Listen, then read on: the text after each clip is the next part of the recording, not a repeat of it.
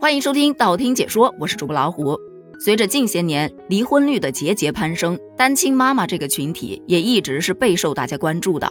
然而近日有两名单亲妈妈摸索出了一种新型的家庭模式，引发大众的思考。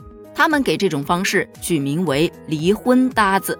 我们之前有聊过搭子这个话题，就是在某一个方面跟你志同道合的人，仅针对志同道合的事儿一起干，其余的并不干涉你的自由。有吃饭搭子，有唱歌搭子，有旅游搭子。而这两位单亲妈妈，他们在因缘际会之下决定成为彼此的离婚搭子。他们是彻底放弃了单打独斗的养娃模式，开启了共同抚养孩子的道路。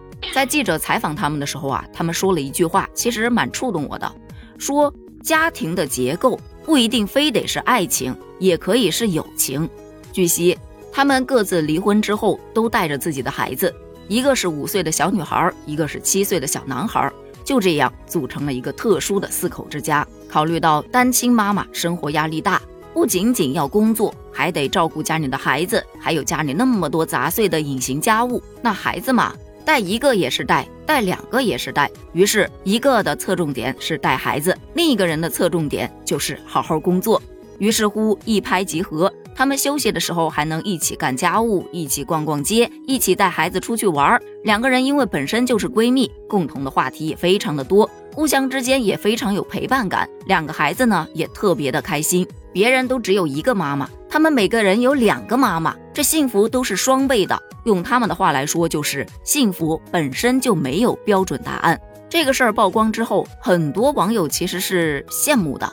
闺蜜组合，互帮互助，热热闹闹的养娃，有何不可？这不比老公靠谱多了？对呀，两个女人都一样的爱干净，三观又合，还能一起做卫生，这就很幸福啦。你想想啊。回家，老公要是不做家务，挣的钱还不够多，还不体谅人，咱要他干嘛？更有人表示，人类自古就是母系社会，现在只不过回归本源罢了。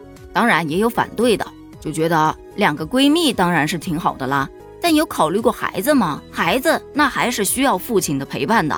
孩子的成长生活中，父亲长期缺位是不利于孩子身心健康的。也有说短期就还好。但要是长期呀，两个人难免会生嫌隙。万一另一个人谈朋友了，这个家就是二次崩塌，对于孩子是更加不利的吧？其实这个事件啊，让我想起了去年我刷的一部电视剧，叫《以家人之名》，其中有一个单亲爸爸带着自家女儿生活，楼上搬来了一家三口，每天都吵架。后来那妈妈呀就走了。后来这两家呢也是搭伙过日子，你别说，看起来还是挺幸福的，就像咱们今天新闻当中看到的两个妈妈一起带孩子一样一样的。其实啊，现代的年轻人跟我们以前真是不一样了，他们往往会选择对自己最为有利的生活方式。打个比方啊，前段时间调侃说零零后太忙了。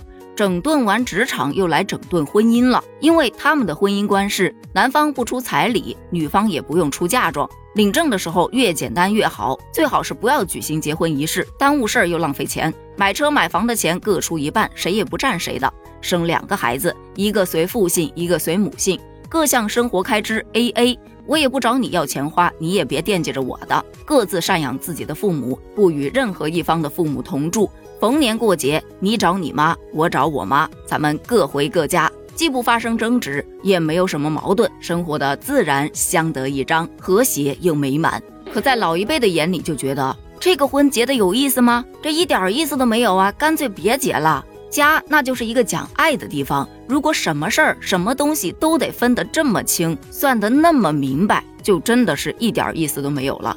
但毕竟都是成年人，做了他们自己觉得好的决定。也许啊，像大家担忧的，哎，日子长了以后肯定会出现什么什么样的问题，但那是以后的事儿。就像这个离婚搭子一样，只能说作为一种新的生活方式，它可能会引发大众的思考，但也没必要现在就帮他们急着去下结论。日子过得好不好，只有他们自己知道。就像鞋子穿在脚上舒不舒服，也只有你自己知道罢了。就像前年的那句老话说的：“我不理解，但我大受震撼。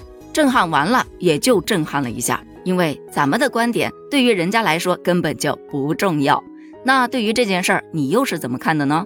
你觉得离婚搭子靠谱吗？新的婚姻观念，你又可以接受吗？欢迎在评论区发表你的观点哦。咱们评论区见，拜拜。